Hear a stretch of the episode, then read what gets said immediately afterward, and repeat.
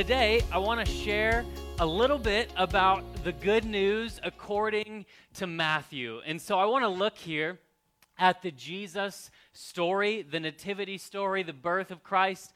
We don't have as much time to dive into the whole story, but we're going to start here in the very beginning of Matthew's gospel. It's actually only Matthew and Luke that really give us some sort of birth story. Mark just jumps right into the ministry of Jesus, and, and John has this other thing that he's doing. But we're going to talk about Matthew's story today, and then we'll read from Luke's gospel on Christmas Eve.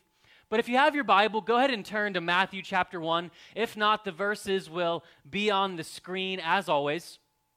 But what I'd like to do is, I'd like to talk to you today about the Christmas story.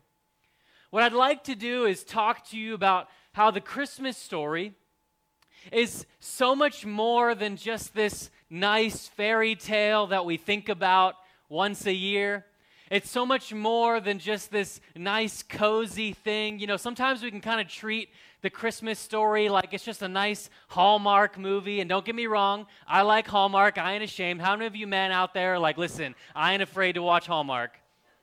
Am I the, okay? We got like one. Come on, come on, put them up. Come on, let's see it. There it is. There it is.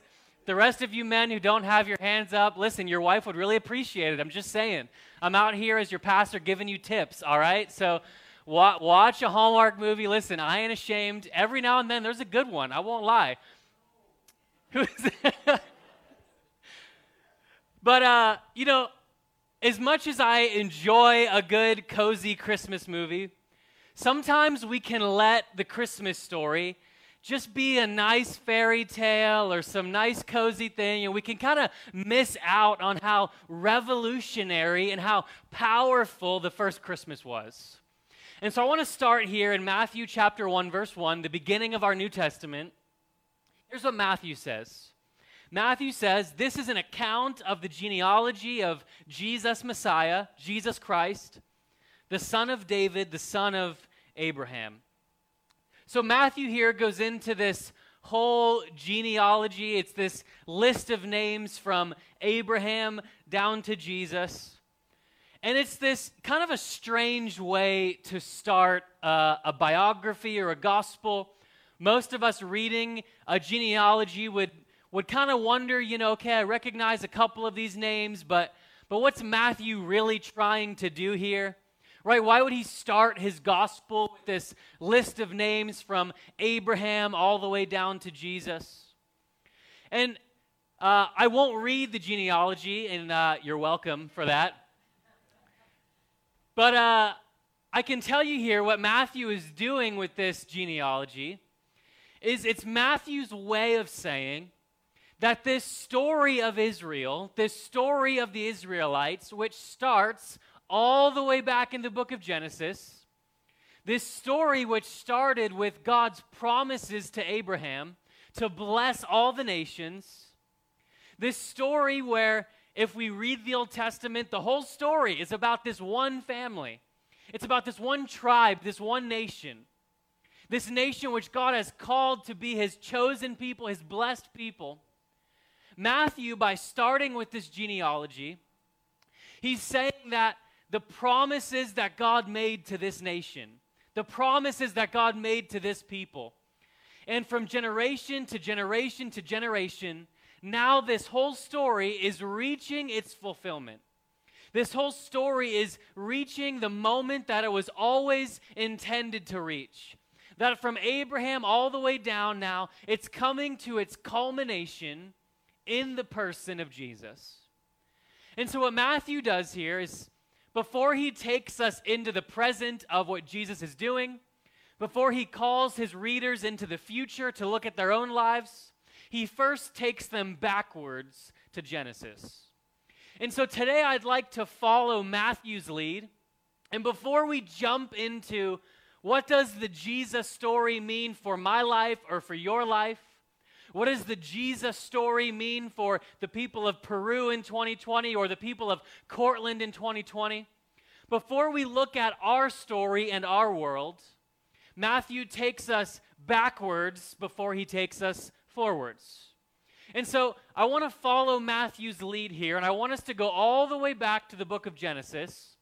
And as usual, I'm probably biting off more than I can chew. But we're going to cover the whole Old Testament in about five minutes. You ready? Who's with me here? So, so Matthew here, he says, I want you to go all the way back to Genesis because if you're going to understand the Jesus story, you have to understand something that Jesus doesn't just come and do some brand new thing. Now, Jesus, of course, does all sorts of new things. But Matthew wants you to understand that Jesus is not starting something new out of nowhere. Rather, Jesus is coming as the fulfillment of a really old story. In fact, if you're going to understand the Jesus story, you have to understand the Abraham story and the story of Israel, which Jesus comes as the fulfillment of.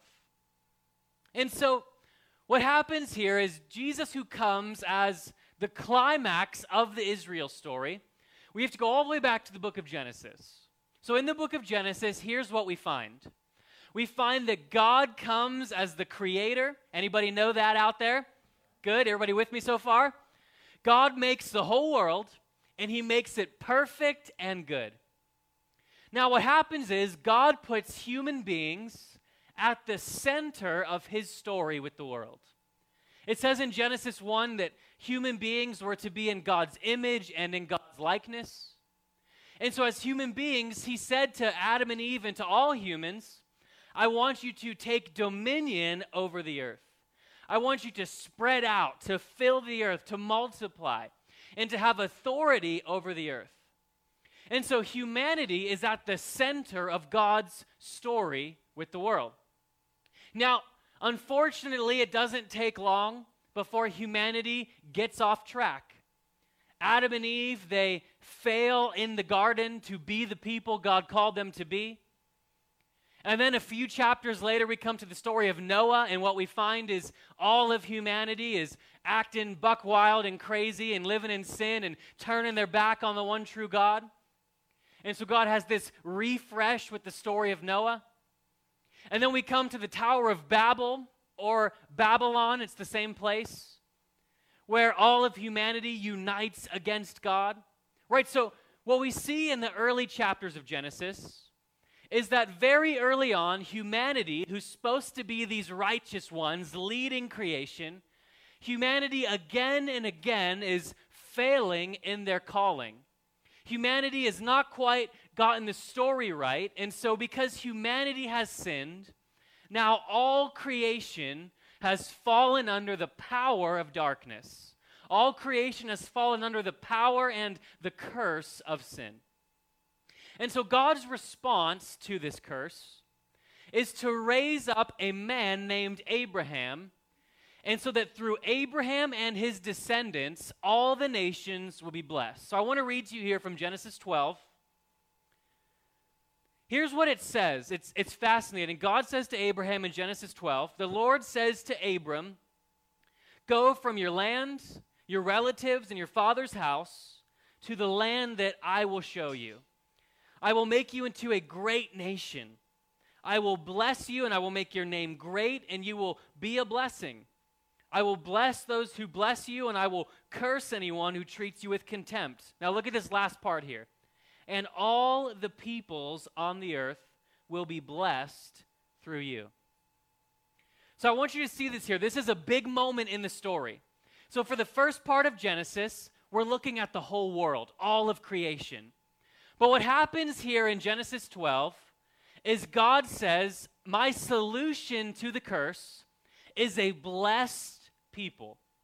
In fact, this blessing is not just for this people, but rather the blessing will go on them and then through them, so that through this family, all families will be blessed. Through this nation, all nations will be blessed. And so from Genesis 12 through the rest of the Old Testament, the whole story is about this one family. This family who is supposed to bless the nations. This is God's response to the curse of sin.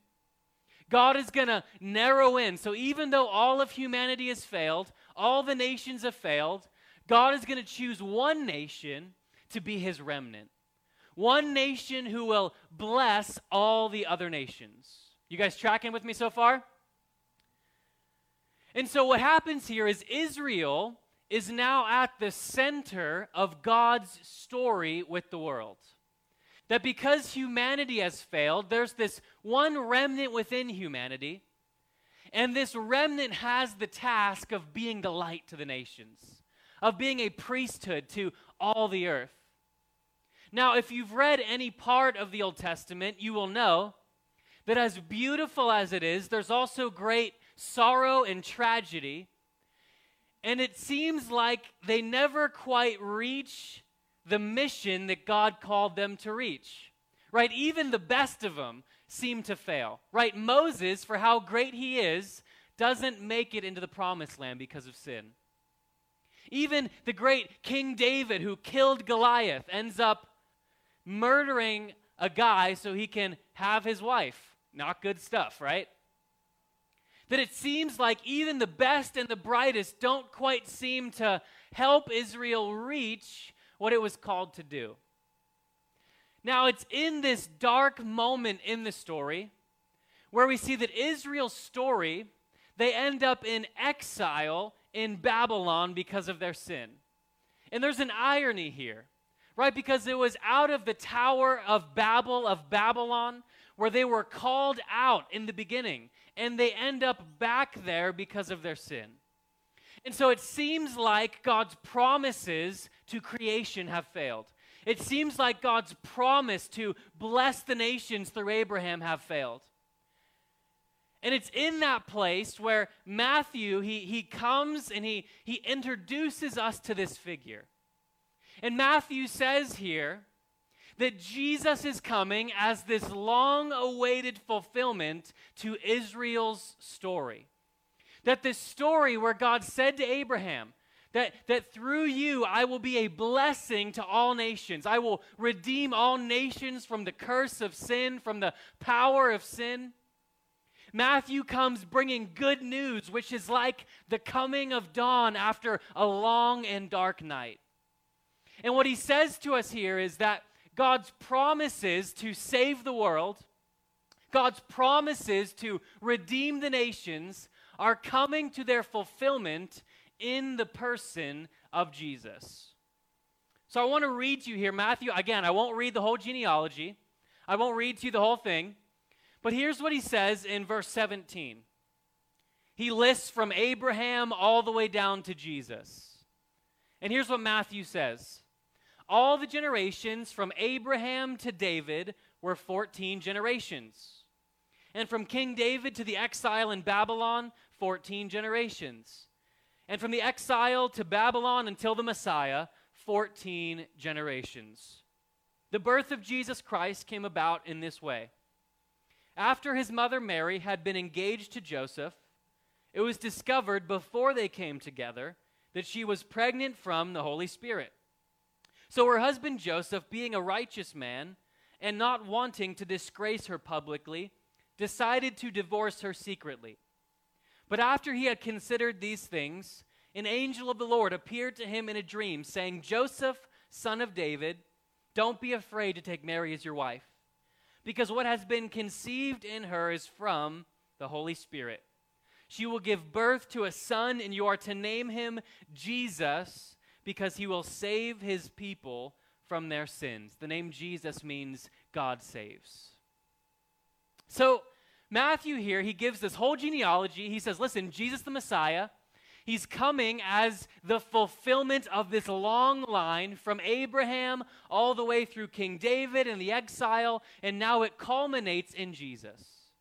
And Matthew does this kind of weird thing here where he says there's 14 generations from Abraham to David, 14 from David to the exile, and 14 from the exile to the Messiah. Now, some of you are like, I don't even know what's happening right now. Like, why is there these genealogies, these family trees? Like, why does it matter? These numbers? Like, I don't even understand the point of this. But you see, numbers in the Bible are highly symbolic. In fact, Matthew kind of has this thing here with the number seven. The number seven means completion or fulfillment. So, 14, when you have 14 from Abraham to David, that's two sets of seven. You guys tracking with me so far? This is some Bible math, but I promise it's good stuff. Okay? So, Matthew wants you to know that there's two sets of seven from Abraham to David, two more sets of seven to the exile, and two more sets of seven to the Messiah. So, when we add all that up, what we get to is six sets of seven generations. You guys tracking with me? What Matthew wants you to know and understand, and Matthew is probably one of the most Jewish of the gospel, so his readers would understand that the number seven is about fulfillment, it's about completion. And when we have six sevens leading to the Messiah, what that means is, is that after the Messiah comes the seventh seven.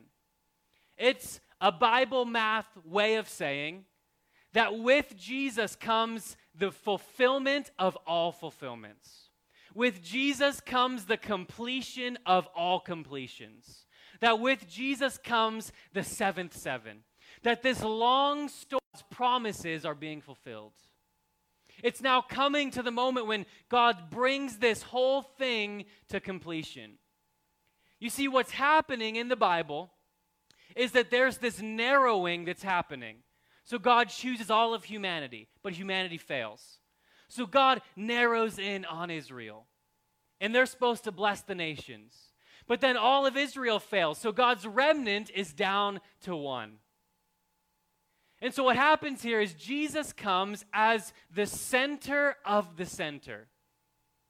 That the calling that humanity had to take dominion is now resting on one. The calling that Abraham had to bless the nations is now resting on one. And so Jesus becomes the hinge of all of history. Jesus becomes the center of God's story with the world. And if God is going to save the world, if God is going to change the world, if He's going to rescue the world, it's going to happen because this one person is carrying the weight of the world on their shoulders.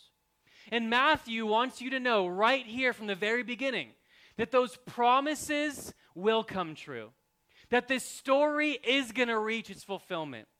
That what happens in Jesus is that Jesus is a true son of Adam who shows us God's image, who takes dominion over the earth. Jesus is a true son of Abraham who blesses the nations. Now, why does Matthew want us to know this? What does any of this have to do with your life and my life? And I'll tell you, it has everything to do with it.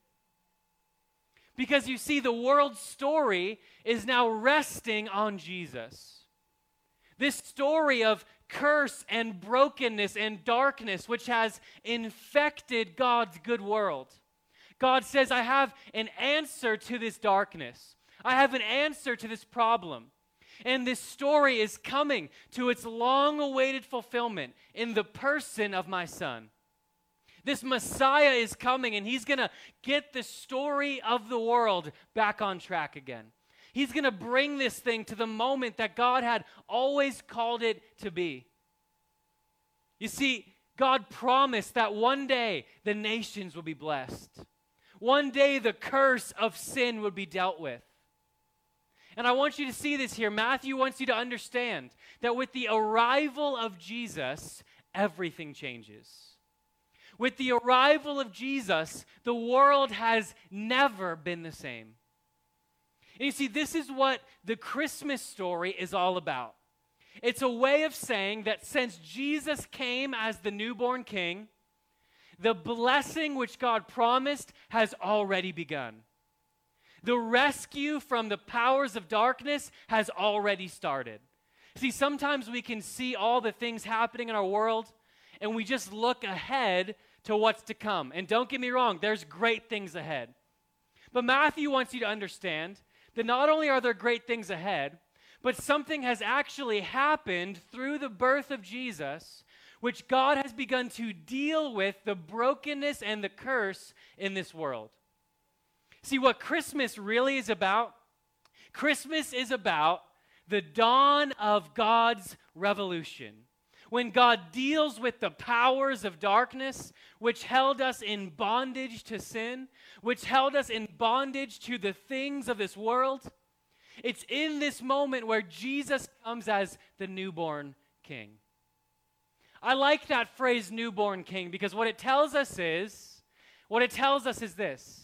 It's that he's not going to be king one day down the road when he comes back, although he will. It tells us that as soon as he stepped into this thing, he was already in charge. He was already the king.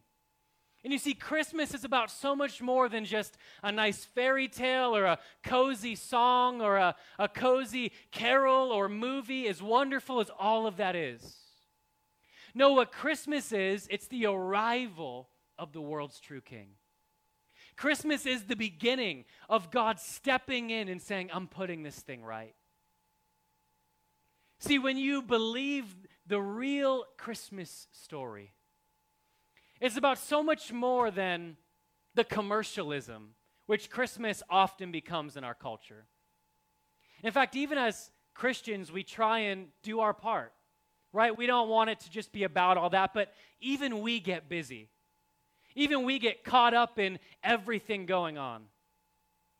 We even have our slogans, right? Keep Christ in Christmas, and He's the reason for the season. But more than just a nice slogan, more than any of those things, we begin to see that with the coming of the Messiah, the world has never been the same. This is the arrival of the world's true Lord. Maybe some of you are saying, and Allison, you can come on up here.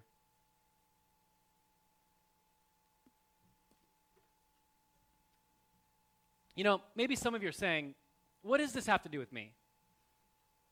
What is my life thousands of years later? What does this have to do with 2020, the pandemic, all the racial stuff happening, a insane election, things happening with my job or my family? You see, Here's what this means, and Matthew wants you to catch this it's that God's story with the world, God's story with Israel, and God's story with Jesus have the power to change your story. It's that this isn't just something that happened a long time ago.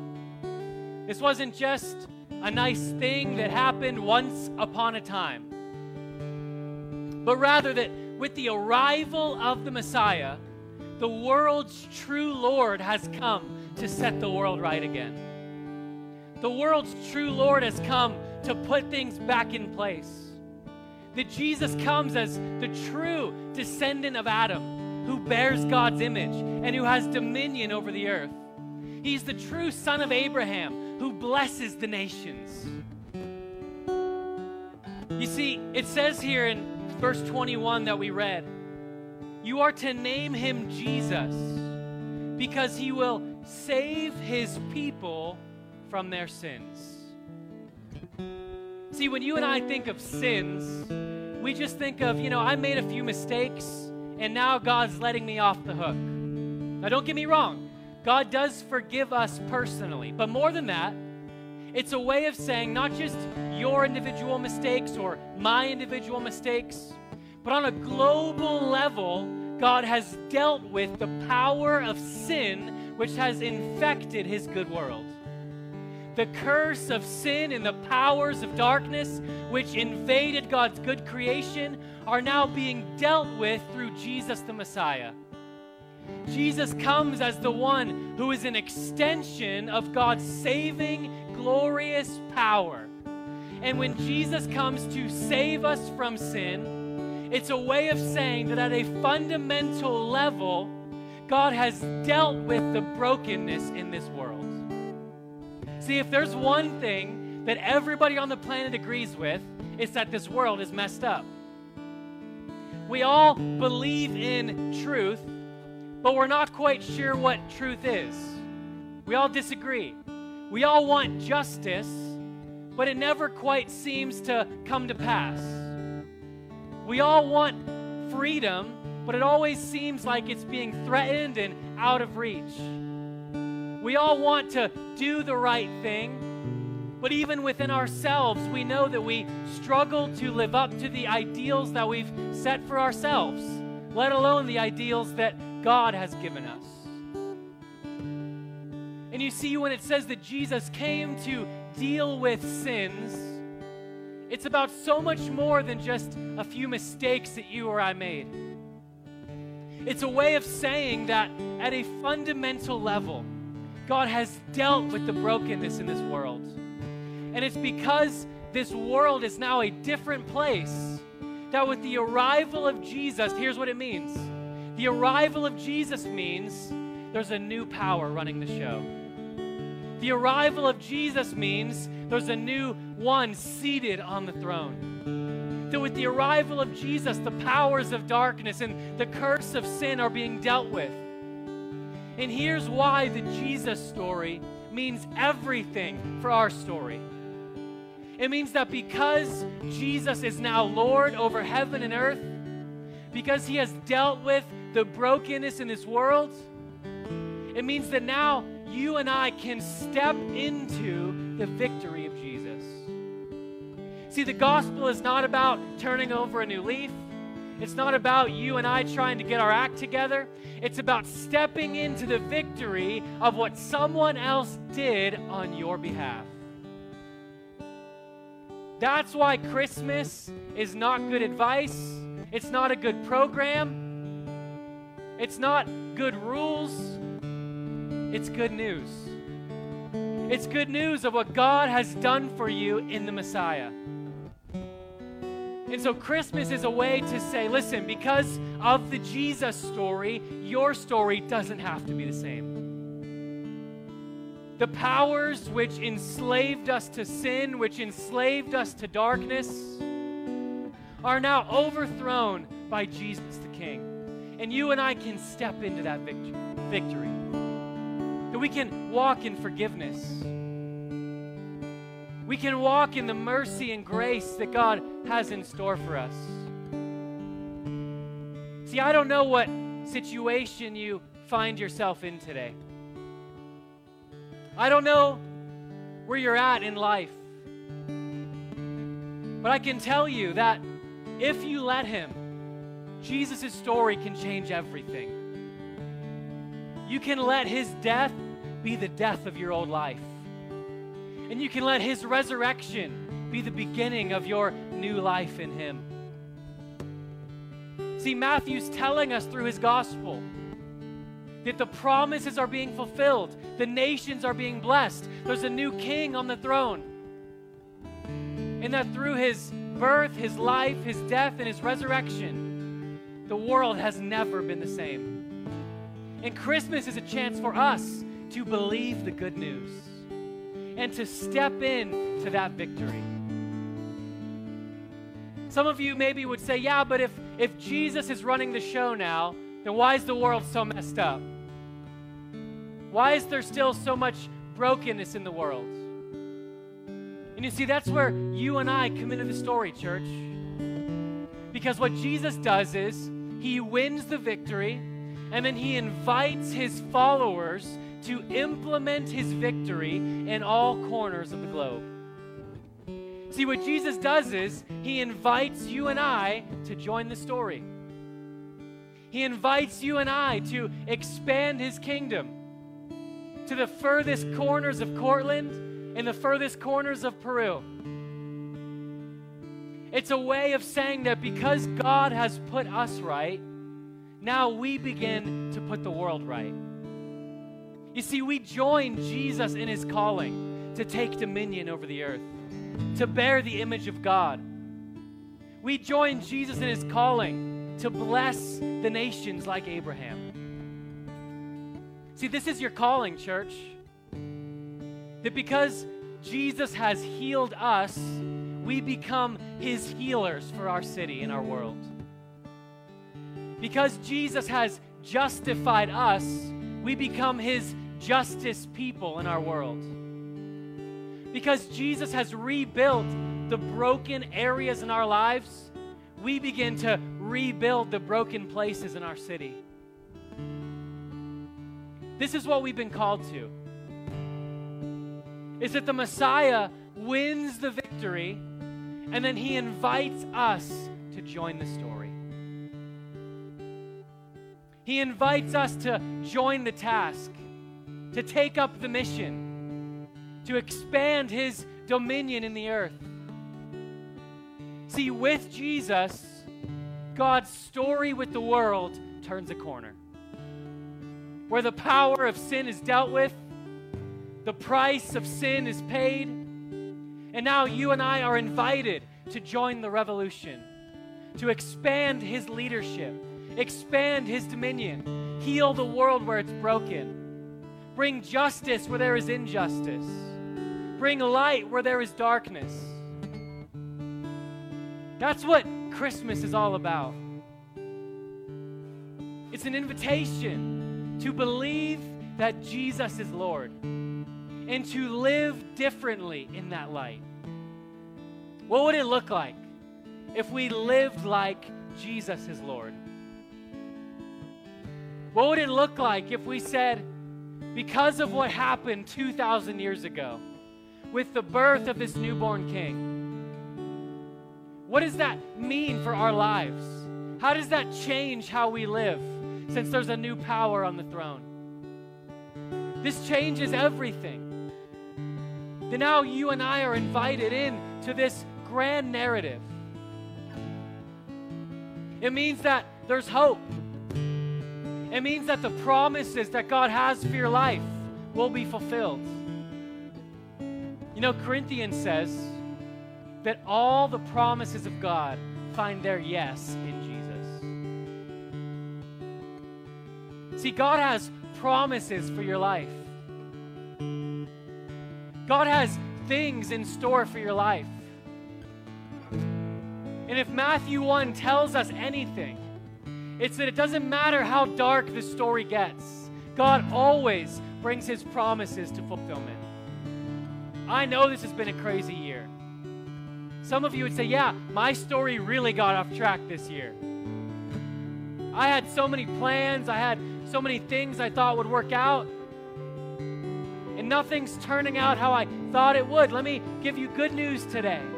And it's that Jesus, the Messiah, the Son of God, brings every story to its long awaited fulfillment.